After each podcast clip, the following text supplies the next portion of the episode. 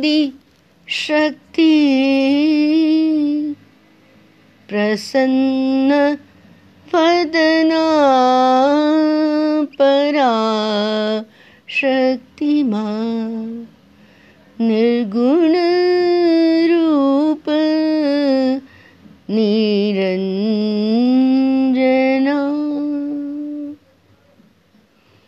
अगम अगोचर मनरञ्जना जय जय माँ जय माँ।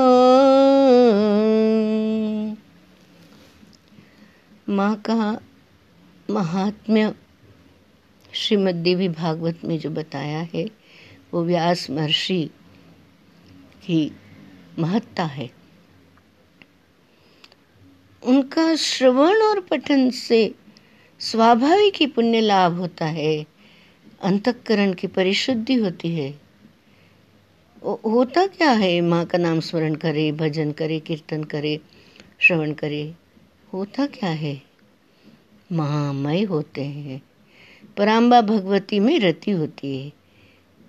माँ के विषय में, माँ तो दुनिया में देखो, माँ ही पसंद होती, आती ना? विषयों में विरति होती है। वो अष्टावक्र में कहते ना, विषयान विषवत त्यज तो क्या क्या करना चाहिए? क्षमार्जव दया क्षमार्जव दया तोष सत्यम पीयूषवत भज सत्य की उपासना करनी तो सत्य क्या है? परम सत्य क्या है? परम क्या है एक तो? सत्य क्या है?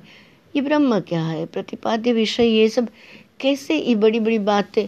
ब्रह्म ब्रह्म, परिब्रह्म परिब्रह्म। समझ में आता है क्या? नहीं आता है। इसलिए सरलता से बता दिया, गुरु साक्षात परम ब्रह्म। गुरु के पास जाओ, वो कहे, वैसे करते रहो, हो जाता है सब कुछ। हो न हो, जो भी है, गुरु तरण कर देते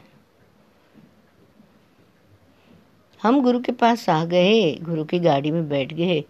बस गुरु जी कहते, अंदर फिर दौड़ा दौड़ करने की कोई फ़ायदा नहीं। और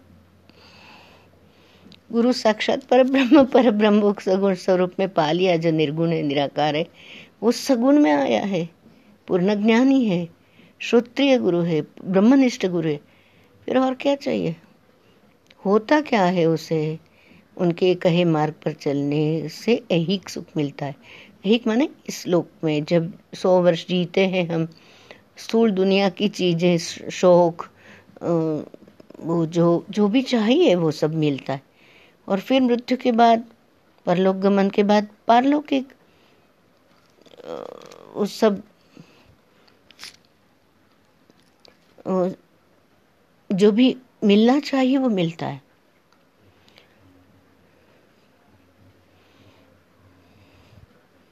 कर्म की गति अद्भुत है। गहना कर्मणो गति।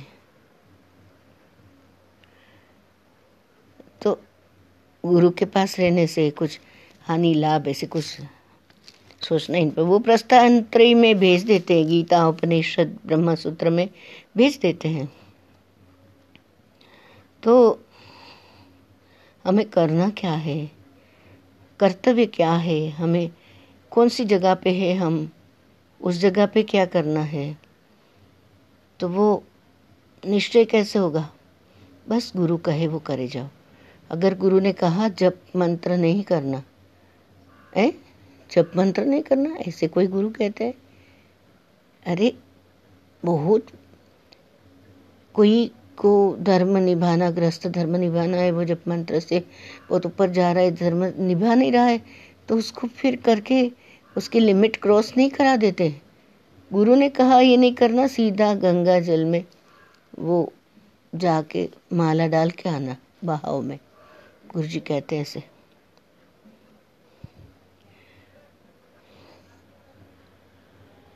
तो जीवन में कर्तव्य जो है, उसका निश्चय कैसे करें? उसकी अनुभूत शिक्षा मिलती है। एक चार प्रकार के भक्त होते ना। भक्ति सूत्र में कहा है, आर्तो, अर्थार्थी, जिज्ञासु, ज्ञानी। तो जिज्ञासु कुछ जानने की इच्छा हुई, क्या है ये जगत, क्या है, मैं कौन हूँ?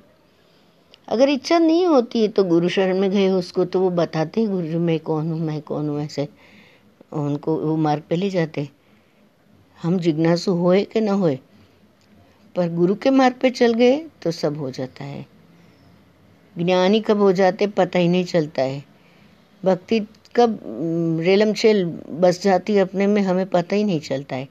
कब हम किसका कल्याण कर देंगे नहीं पता चलता। बस गुरु शरण। शरणागत प्रतिपालन हारी ये उनका स्वभाव है। तो ज्ञान तो बढ़ते ही है। ये सब मार्ग ज्ञानवर्धक है ही। सुंदर है सरस है। सरस है, रसमयी है। और अभ्युदय में तो सहायक है ही, पूरी तरह से, पूर्णतः सहायक है।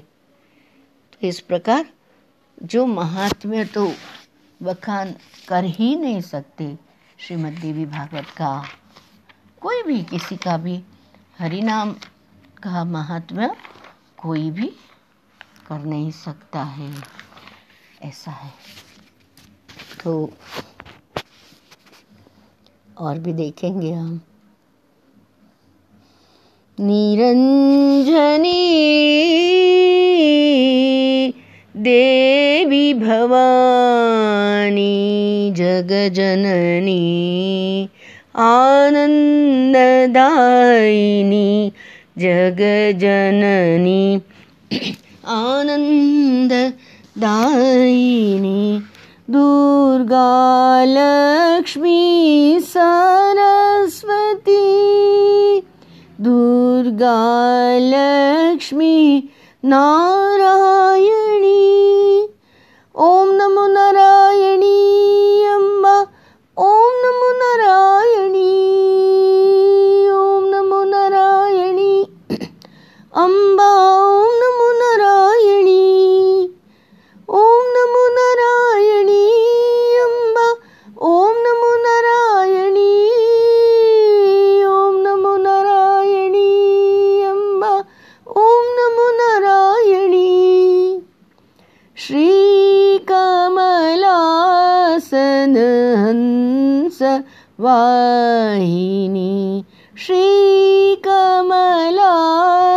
श्रीकमलासन हंस वाहिनी जगजननी आनन्द दायिनी जग जननी आनन्द दायिनी दुर्गा लक्ष्मी नारायणी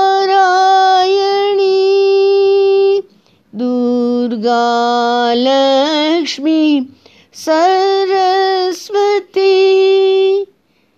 श्री कमलासन। हंस वाहिनी। निरञ्जनी देवी